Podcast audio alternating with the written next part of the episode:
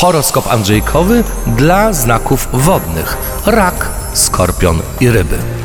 W sprawach miłosnych e, czeka Was e, troszkę mieszanina i pewien chaos. Sami tak jakbyście nie wiedzieli, czego chcecie, o czym mówi karta rycerza mieczy. Natomiast e, mimo wszystko możecie spodziewać się nowych uczuć, nowych relacji międzyludzkich, na co wskazuje as kielichów. E, Jeśli jesteście obecnie zajęci, no to możecie liczyć na odświeżenie obecnego związku. W pracy i w finansach e, czeka Was e, pokonanie przeszkód finansowych, e, materialnych, o czym informuje siódemka była w dziesiątką monet. To są karty określające, że coś wywalczycie. Czy to możecie wywalczyć podwyżkę, czy to możecie wywalczyć swoją pozycję. Będziecie w każdym razie walczyć i iść przed siebie.